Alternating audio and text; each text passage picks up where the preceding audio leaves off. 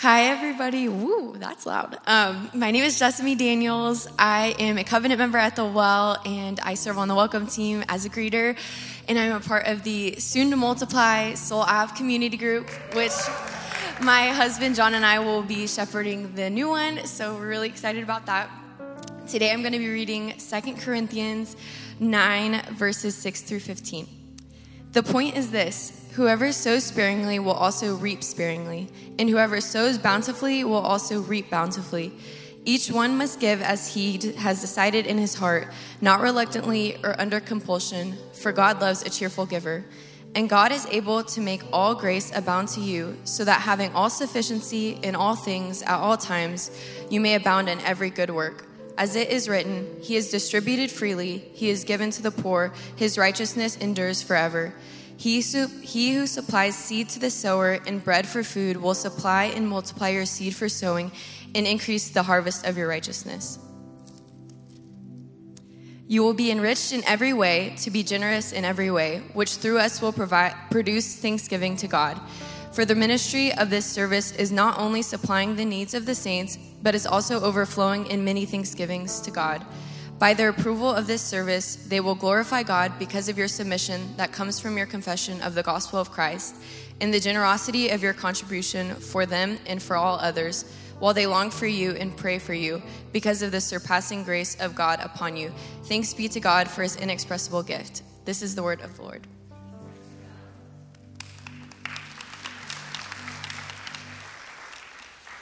All right, priest of the Most High God, how are we? Good, good. Y'all ready?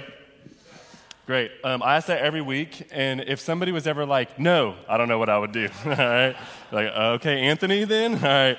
Um, hey, we're continuing on our series in generosity today, uh, looking, as you can tell from the video, about joyful giving. And a 30,000 foot overview from last week's sermon, in case you missed it, uh, I want to give us an overview, but also really encourage you to go back and uh, to watch that at some point, because really what we did last week, uh, the rest of the series will build off of the work that we did. And so it kind of sets up the context at large. So if you missed it, go watch it, and it this will make a lot more sense as well. But as we're thinking about building the church, as we're thinking about impacting the world, as we're thinking about being disciples of Christ and making disciples of our King Jesus, part of the way that we do this is through our generosity.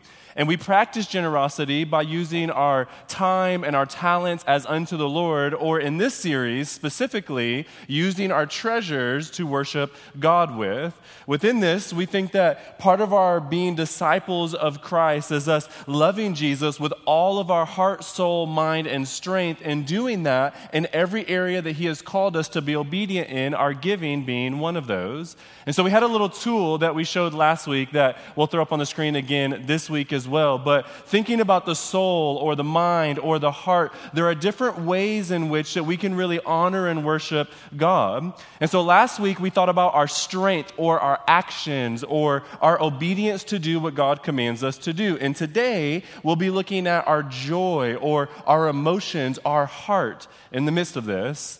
Now, the heart is a really complex thing in Scripture.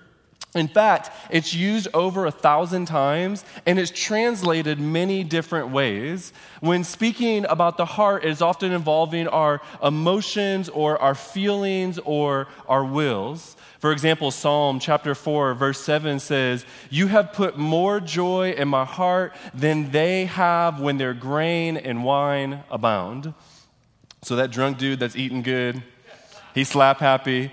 He's like, look, I feel better than that guy, right?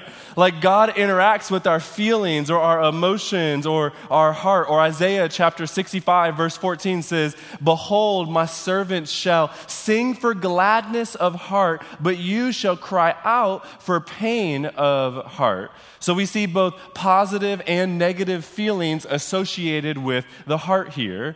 Or 1 Samuel chapter 25, verse 37, it says, In the morning, when the wine had gone out of Nabal, his wife told him these things, and his heart died within him, and he became as stone. I'm not sure why I find humor in this, all right? It's like in the midst of a hangover, his wife comes and tells him something bad, and then his heart dies within him, it says. It's like, dang, all right? But we see here that there's a lot of feeling involved in our heart. Now, throughout the scripture, the heart does not just involve our emotions. So every time you read heart, you kind of got to look at the context because there are other times where it's actually a representation of our soul or even our minds or kind of the seat at the center within us. But in Jesus' context, in the Great Commandment, when he says that we should love the Lord our God with all of our heart, soul, mind, and strength, because the soul and the mind are involved in that, then we can conclude that Christ is talking about our feeling or our emotion here, our heart in that sense. You see, God has made us to be a people who feel because he has made us in his image, and he himself is a feeler.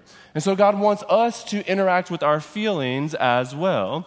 And so today, when we discuss loving God with our hearts in regards to our finances, we're thinking about emotions here. And I want to zoom in on the heart because I know the other one is a little bit difficult to read. But man, what are we feeling when we're thinking about our generosity? Once again, last week when we thought about our strength or our obedience, this is a really good thing that we should think about in our giving. But if left just to our obedience, I believe that it would corrupt us and turn us into Pharisees or it would leave us feeling condemned when we lack the measure of obedience that we ourselves think that we have to own up to because we, you need to employ all of them to actually truly worship God with all of yourself. And so, isolating any of these areas, it's dangerous to an, ex, uh, uh, uh an extent.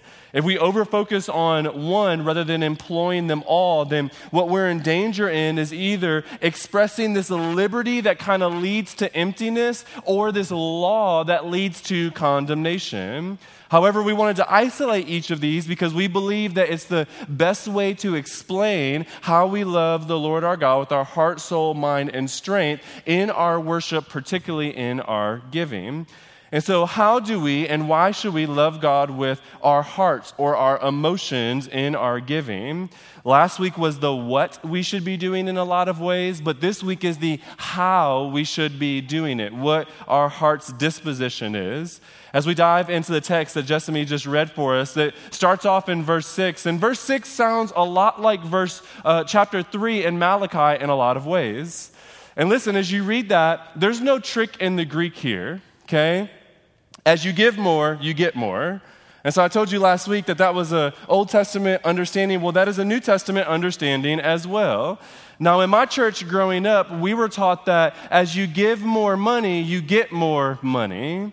And this may not always be the case, as we see even in the Corinthian context in a second. But you definitely do receive when you give. You maybe you receive more faith or more joy, like the story I shared last week. When I gave, I ended up with a bank account of zero, but a faith account of a million and one is more important than the other. And so you don't always receive finances when you uh, give finances, but you do always receive. The Bible promises us that, and we must take God at His word. You see, at times you get financial blessing. I don't want to mistake that. Even in the video, we saw that. Man, God has always provided for us financially, and that can be true. At other times, you get spiritual blessing or friendship blessing or provisional blessing. But in whatever way it is, as you give, you get to see God move. You see, the principle is clear. You do not serve a stingy God. In fact, he himself wants to give, which is why we are called to be generous because as we are giving, all we're doing is representing our God who is a giver by nature. In fact, even as we talked about in our One Place series and our distinctive of how we share our faith, if we scatter barely, then we will reap barely. The same is true here in our finances. See, if we barely ever share the gospel, then why would we expect to see gospel fruits? Well, the same is true here. If we barely ever give out of our generosity, why would we expect to see fruits in this same sense? The more we scatter, the more we see when it's harvest time.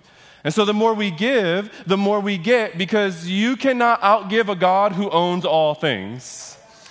So, Paul then, after laying this out in verse 6, he then goes into the heart of it here in verse 7. He says, Look, give generously, and then look at all of the heart language that Paul has here. He says, first of all, the bountiful blessing will come. That word bountifully there in verse 6. It's actually the word blessing, once again, which just means happiness. The Greek word for blessing, it means happy. So when you see Jesus say, Blessed are those, he's really saying, Happy are those. And so you sow happiness or blessing to others, then you get blessing or happiness in return. Our hearts should be engaged in this. In fact, he says, don't do it reluctantly. That Greek word reluctantly is two different words. It just means from grief are what those two words mean. So don't give from grief as if you are losing something, or don't give under compulsion, which is the feeling of being forced into something right? Because God loves a what? Cheerful or a happy giver. And so God wants our hearts to be engaged as we are worshiping Him. You see, we can have these negative feelings here of feeling grief or being forced or stinginess in our giving, or we can have positive emotions of happiness or cheer or joy. And God obviously wants our joy. And so Paul encourages this. Listen, God is not a God that is like, you better do what I tell you to do or I'm going to smack you. But that's how a lot of us think about God, is it not? A lot of us believe this about God. Now, listen, we should do what God calls us to do because He is a King and a Lord that is worthy to be worshiped. He is a God who is worthy to be obeyed. However, God also wants our hearts in that process he wants joy in the midst of our obedience. This is true in our giving. This is true in the sharing of our faith or in the reading of His Word or praying or fasting or whatever it might be that God has called us to do. Obedience is really, really good, but God wants all of us involved in the process. The same is true in our giving. Tony Evans, who is a pastor and author up in Dallas, he says this of this verse. He says, Giving is not only about the gift, but also the attitude behind it. We are to be cheerful in our giving because of an understanding that our capacity to give is determined by God and not by ourselves. When you know that God is your source, you can be cheerful in giving since you understand there would be no possibility of giving if He hadn't given to you first. The earth is the Lord, or the earth and everything in it belong to the Lord. Psalm 24, verse 1. Thus, one of the ways you know you are growing in your faith is when you give with a glad heart in response to the goodness of God. Giving should be a joy, not a job. Amen. Now, like with obedience, I think when we think about this, our question, like with obedience, was like, hey, how much should I give then? Like, I kind of get it. I see the scriptures telling me to do this, but how much should I give? And remember last week I said wrong motivation. That's like saying, how far can I go before marriage? I think in a very similar way with our hearts, it's like, man, how do I uh, grow in this? Like, how do I produce emotion? Because all of us can be riled up, but joy is actually something that sits beneath the riling up emotion. It's something that wells up inside of us. How is it that we grow in this? Well, Paul actually continues in several ways of how we can grow in our joy. And so, how do we engage the heart in the process? Well, the first thing is that we recognize that our resources are from God. We recognize where our resources are coming from, they are from God. You see, when we see our finances or any resource, like our spiritual gifts, even, when we rightly understand where the blessing is coming from, then we are able to not hold them as if they were our own, but rather we are to use them as a blessing, as a stewardship principle, rather than goods to be consumed or gods to be worshiped. You see, we often treat finances like a good to be consumed or a God to be worshiped rather than something that we are to steward for God's glory. Notice that Paul says about God here that he gives grace and sufficiency in all things. I want you to look at this. I know there's a lot of colors on the screen because Paul is saying everything is coming from God. Notice that it's God that provides seed and God that provides bread. It is God that increases our righteousness, not us trying to perform in a certain way. God, through His Holy Spirit, produces righteousness within us. Even the thanksgiving goes back to God because we know where it all came from God Himself. And so our money and resources are really flowing through us towards God and towards God's people. Maybe said a little bit more helpfully, God could have chosen to just bless us all by himself. He doesn't need us, right? But he allows us to be a part of his mission, and he literally resources us in the midst of that so that we can then distribute them to God and to his church and towards others who are in need, getting to play an undeserved role in the process. Come on now right? Like, see, if we see our resources are from God, then we don't feel like we're losing when we're giving. We realize that we are gaining because we're recognizing that we are stewarding it as God Himself would. You see, if it's about you and if it's yours, then it is a loss, but it's not yours. It came from God, which means it's a gain as we are obedient to what He calls us to do. And this begins to increase joy because if it's yours, and you lose, of course you would feel grief from that. But if it's God's and you give, you gain in the process. Secondly, our obedience is actually impacted by uh, the gospel profoundly. And so, as we continue in active obedience, is the second point here, our hearts are actually engaged in the process. As we obey or trust God, we kind of engage the strength and the soul aspect. And as we engage the strength and the soul, this naturally begins to engage the heart. All of these work together once again. Notice what Paul says here that we decide in our hearts or we respond in submission to the gospel, or we think about it as a ministry towards God, and you recognize that it then doesn't just increase your joy, but it increases others' joy as well. All of these things are very conscious things right? Submission or, um, or deciding or all of these things are very like practical things that you have to intellectually think about. And so as we continue in obedience, it begins to produce these emotions as well. When we give out of obedience with a right heart, when we think about how we're getting to be a part of the process, our joy increases, as does everyone else's, a la Melissa and Brian's video where she said, The more we give, and as we think about the missionary that we bless, it increases our joy because we're seeing that we're a part of the kingdom of God. Maybe put a little bit more simply, uh, we continue in obedience because if we do it once, that's cool, but it just has a temporary effect. Y'all tracking with that?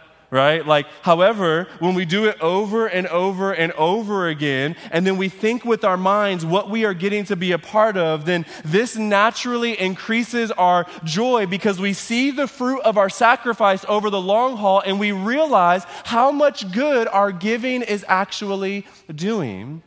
You see, the cheerful giver understands what money is, that somehow, through material means, you can be a part of impacting somebody's spiritual eternity.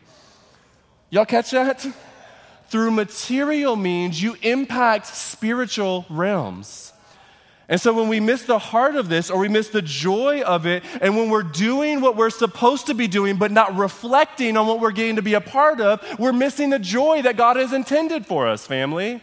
In fact, that's the third point is that we reflect or we think. It's a thoughtfulness that we remind ourselves of what God is calling us towards, and that increases our joy. In other words, we're recognizing where it's coming from. That's kind of a soul principle.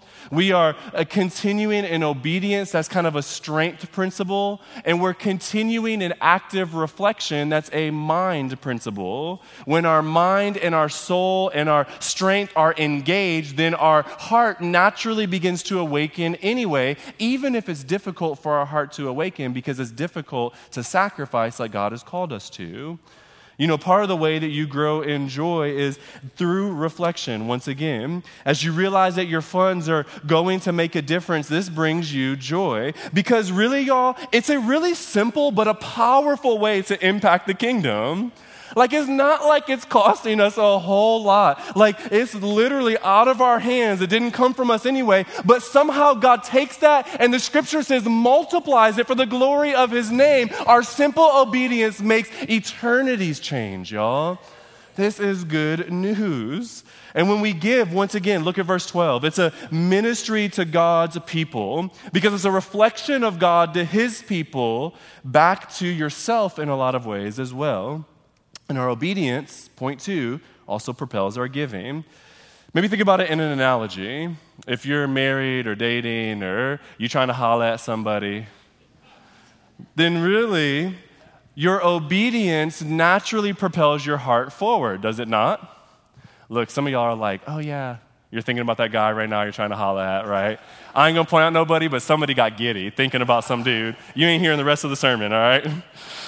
But look, as you're obedient, then you naturally begin to feel things in your heart. Now, early on, it's actually usually pretty easy to produce the feelings of our heart because there's a lot of allure or there's a lot of like mystery or like, man, what is this? But over time, it's very easy to lose those feelings. But do you know how you engage and have a healthy marriage over the long haul? You do the simple acts of obedience every day, and over time, your heart is way stronger with affection than it was at the beginning. The older saints should have said, Hallelujah! Because that is true, right? And I've seen that after a decade plus of being married, like our feelings, they wax and wane at times, but as our obedience stays consistent, then our feelings naturally grow over the long haul. The same is true in our giving, family. And as we put these works together, as we engage the, the soul and the mind and the strength, then you produce the feelings of cheerfulness and joy once you realize what you are getting to be a part of.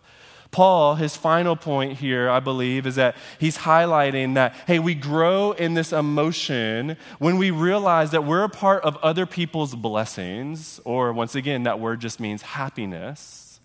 So not only is giving to our benefit, not only is giving a ministry to God, but it's also a ministry to others as well. Notice in verse 13 and 14 again, Paul says that this giving created this deep mutual bond and love, and this benefited them because they responded with prayers for them. Y'all tracking with that? Like, they gave and they're like, man, thank you. And then they prayed, which was better anyway. Remember the spiritual reality? I would rather lose all my money but have everybody praying for me than have the world and no prayers for my soul. And so as they were giving, it returned spiritually upon them. Notice he says, Your zeal, which is an emotional response, your passion in giving spurred others on as well. And when you do that, you bless everyone. So Paul says, Look, because you have received grace and others receive the blessing in your giving, God's kingdom is in advance, and therefore God is glorified, and in a way that actually multiplies on itself.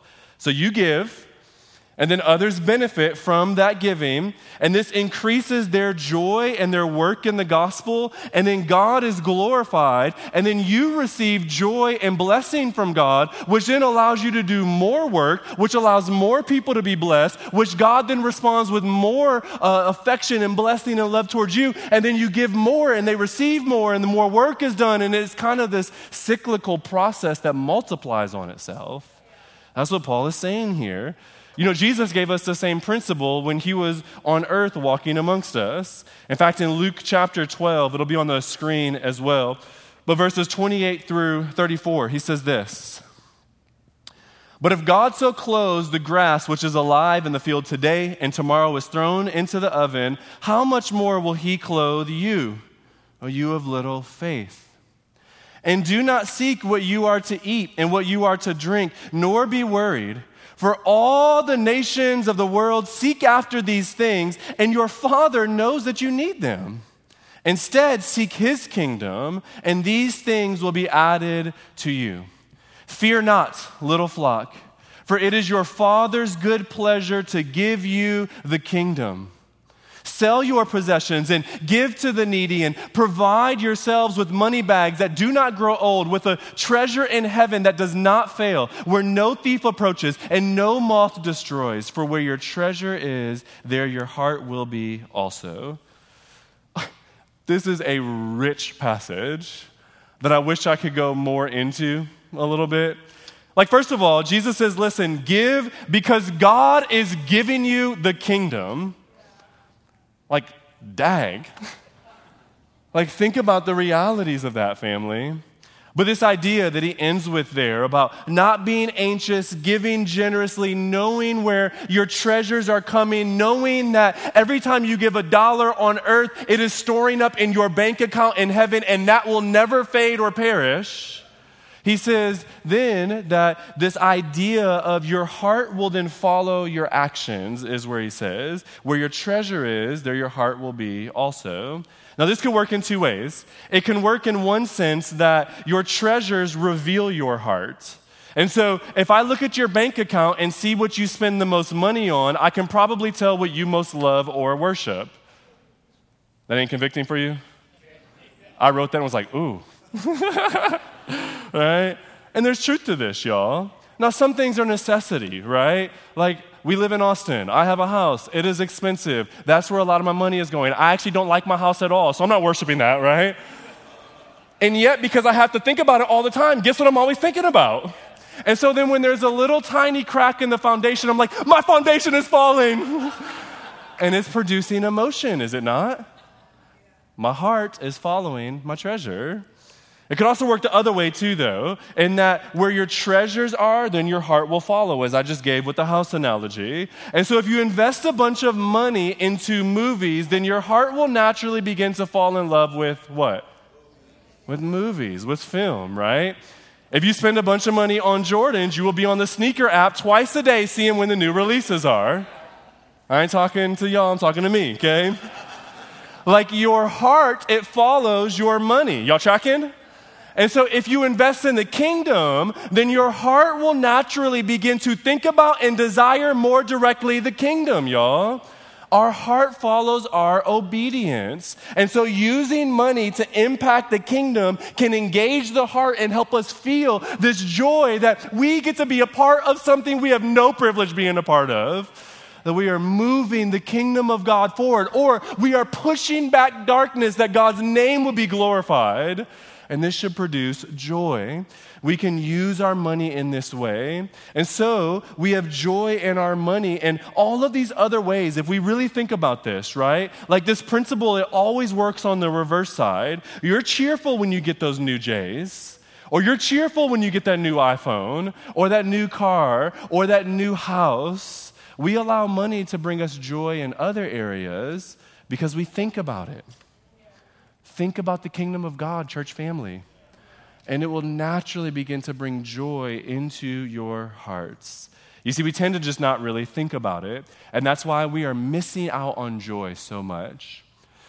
In fact, I want to do something. Live illustrations are always real dangerous, but this one I feel pretty safe with. I said that one time and only one person stood up, and I was like, well, all right, never do that again. I want you to do this, okay? If you have been blessed by the well, made happy, made joyful, right? I'm using that word intentionally. We're thinking about joy and heart and giving here.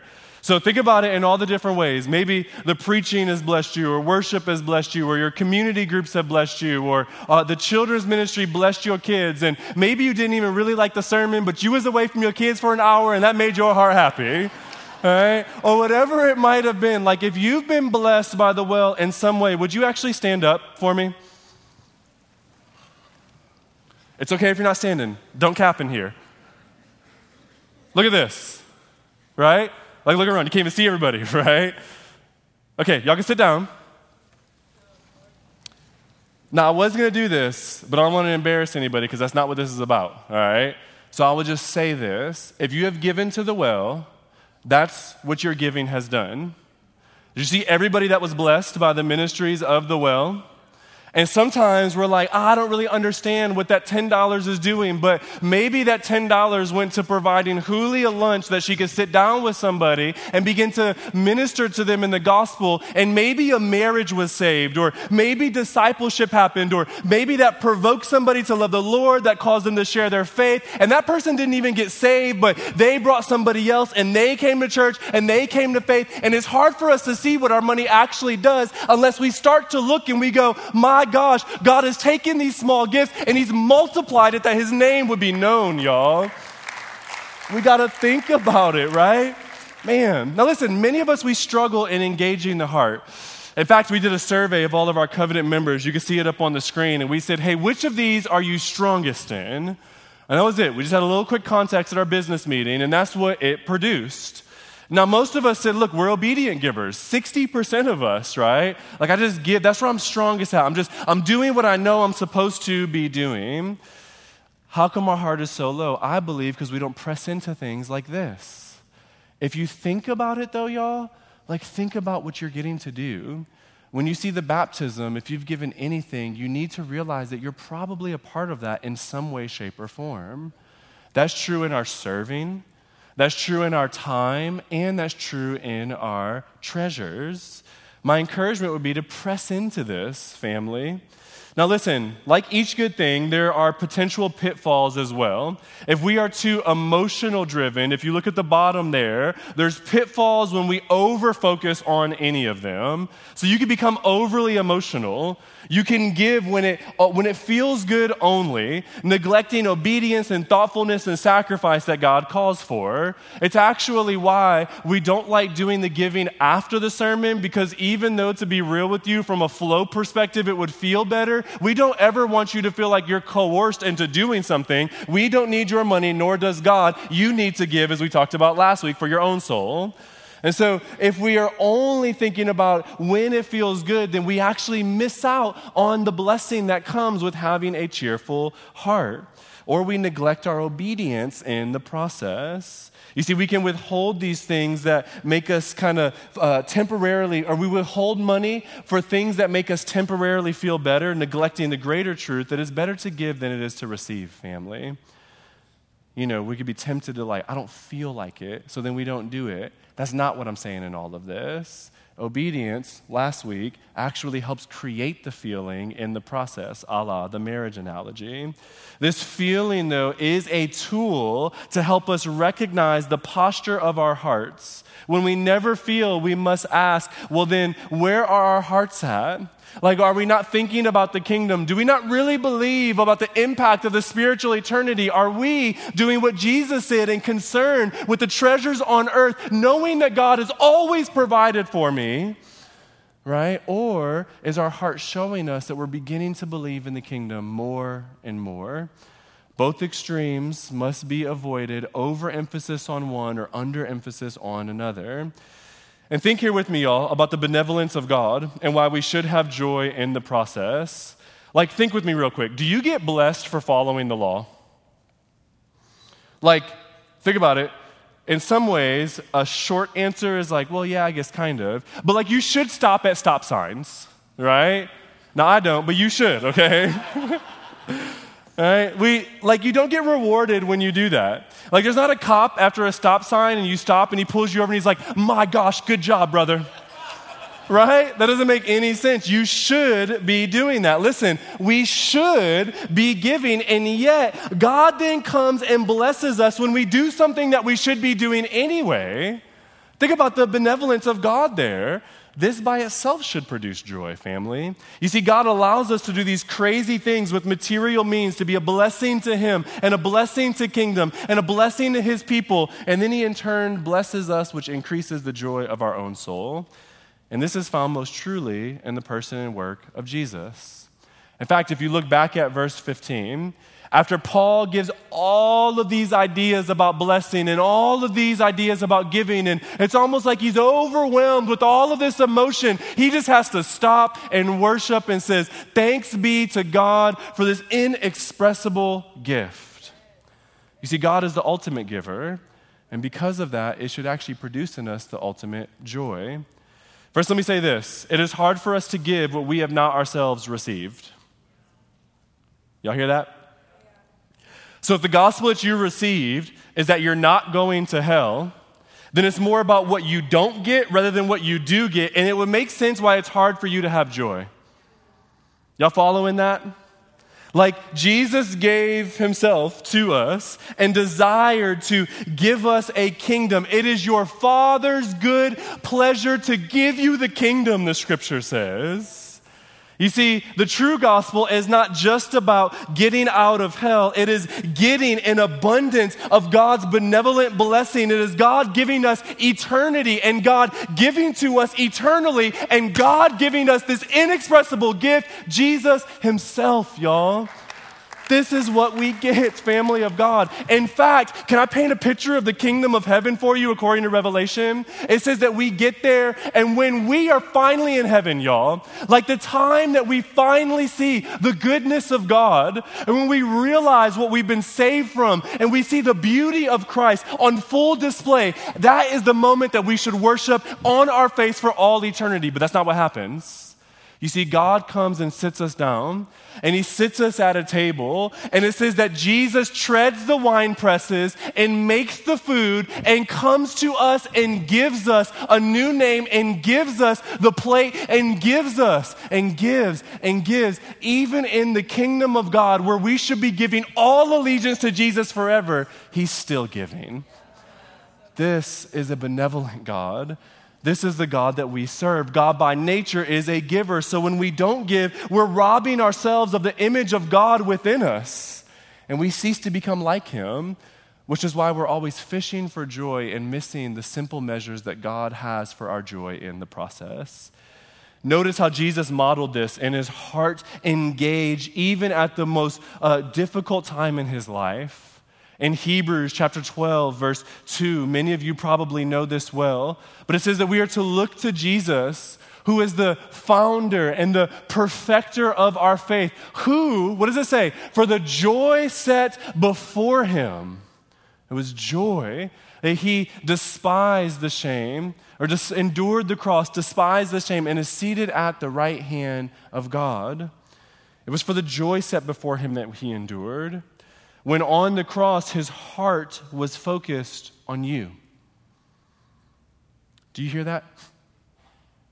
When on the cross of Christ, as the sin is being poured on Jesus, it was the joy that was set before him that he endured. What was the joy? Go read the rest of Hebrews 12. The glorification and his reward, which is you. God's heart was joyful even in his suffering and when we give, we're doing nothing but modeling our King Jesus in the process. And so it makes sense that as we give, our hearts become engaged. And so, family, I want us to think about how we can engage our heart in our giving. In this series, we're thinking about generosity, but that's true in our serving, y'all. That's true in our talents. That's true in any way that we are able to serve God. We are able to uh, produce joy that makes us come alive because we're really just acting like God in the process. There's a couple of ways that we're doing that, and I'll mention this every week just to tee it up for us. One, on week five of the series, we're in week two, so I guess in three weeks from now, we're doing a commitment Sunday. And on that Sunday, we're going to commit as a church to a couple of different things. For some of us, our commitment is actually going to be to move into obedience. Like we're not doing anything, and we just want to trust God and His scripture and say, man, I want to go from 0% to 2% giving, and that would be awesome. For some of us, he's actually already uh, increasing our obedience, but we need to activate other measures. And so maybe our finances are in shambles and we need to take a financial peace uh, class or a money wise class so that we're able to know what to do with our finances so that we can be generous in the first place. And rather than giving to Wells Fargo, we can give to the kingdom of God get out of debt, right? Or whatever it might be. Or maybe it's actually giving above and beyond that we would experience the joy of that. We have something called a vision fund, which is the next slide here, where we want to be really intentional to raise above and beyond what we normally collect to begin to do things that we desire to do as a church family. One of them is that we would be giving to our biggest need, which at some place we need to find a church building because while Westover is hospitable, I'm not sure if that hospitality will last for forever. And it's a little bit expensive. and we'd rather be where we feel called to be so we can plant churches up and down the 35 corridor. And so we want to move into that and prep our hearts for that. But there's other things as well. One of our biggest focuses this year is towards a minority residency. You heard that last week as well. When we think about all the people who want to do ministry but aren't able to step into ministry because they aren't able to support Raise because of them being minorities usually and from lower economic statuses at times and just the culture that exists, we want to shatter through that barrier and say anybody who feels called to ministry, we want to raise up. And in fact, we know that we can help provide the funding and the training to be able to do that because of our staff team. We want to have uh, uh, the uh, money towards the largest vision, which is church planting, both nationally and internationally. We already set aside almost 20% of our money to go towards church planting nationally and internationally. We want to set aside another 20% from this to go towards that same thing as well, because this is our biggest vision as a church. We want to accelerate that.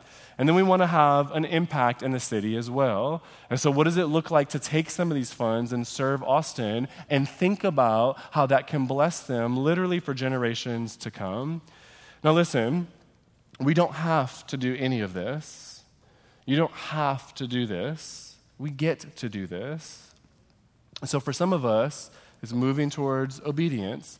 For some of us, it's scattering a little bit more broadly. For some, we need to see the church plant and realize what we are a part of. Regardless of what it is, family of God, I believe that God wants your hearts engaged. And as you engage your heart, you experience joy. And as you experience joy, you come alive. I'll end by saying the same thing I said last week. We don't need your money. That's not what this is about, okay? God doesn't need your money, He owns all things. You need to give. Because as you give, it releases the chains that money often grip on us, and it allows us to be a part of advancing the kingdom of God, and that's for our joy. And so we don't need it, you need it. But as you give, we can use it, receive the blessing like you talked about, and that cyclical process begins. And hopefully, we have several hundred more people standing up that they've been blessed because of our generosity. Amen? Hey, I love you guys like crazy. Let's pray for us.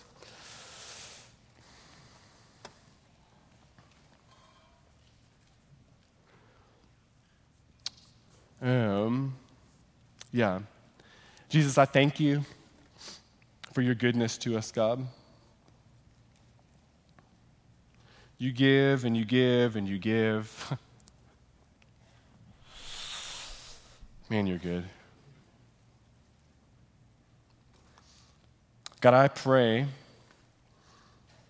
for anybody in here who does not know you as God.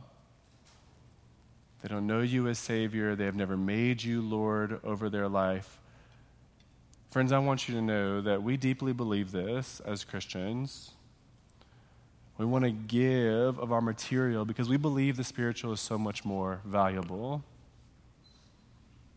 But for you, man, I don't think God wants anything from you. God wants to give to you. You see, God gave us the gift of His Son that whoever believes in him, they would have life forever. They would have Jesus. They would have joy, peace, hope, all things that are found in Christ.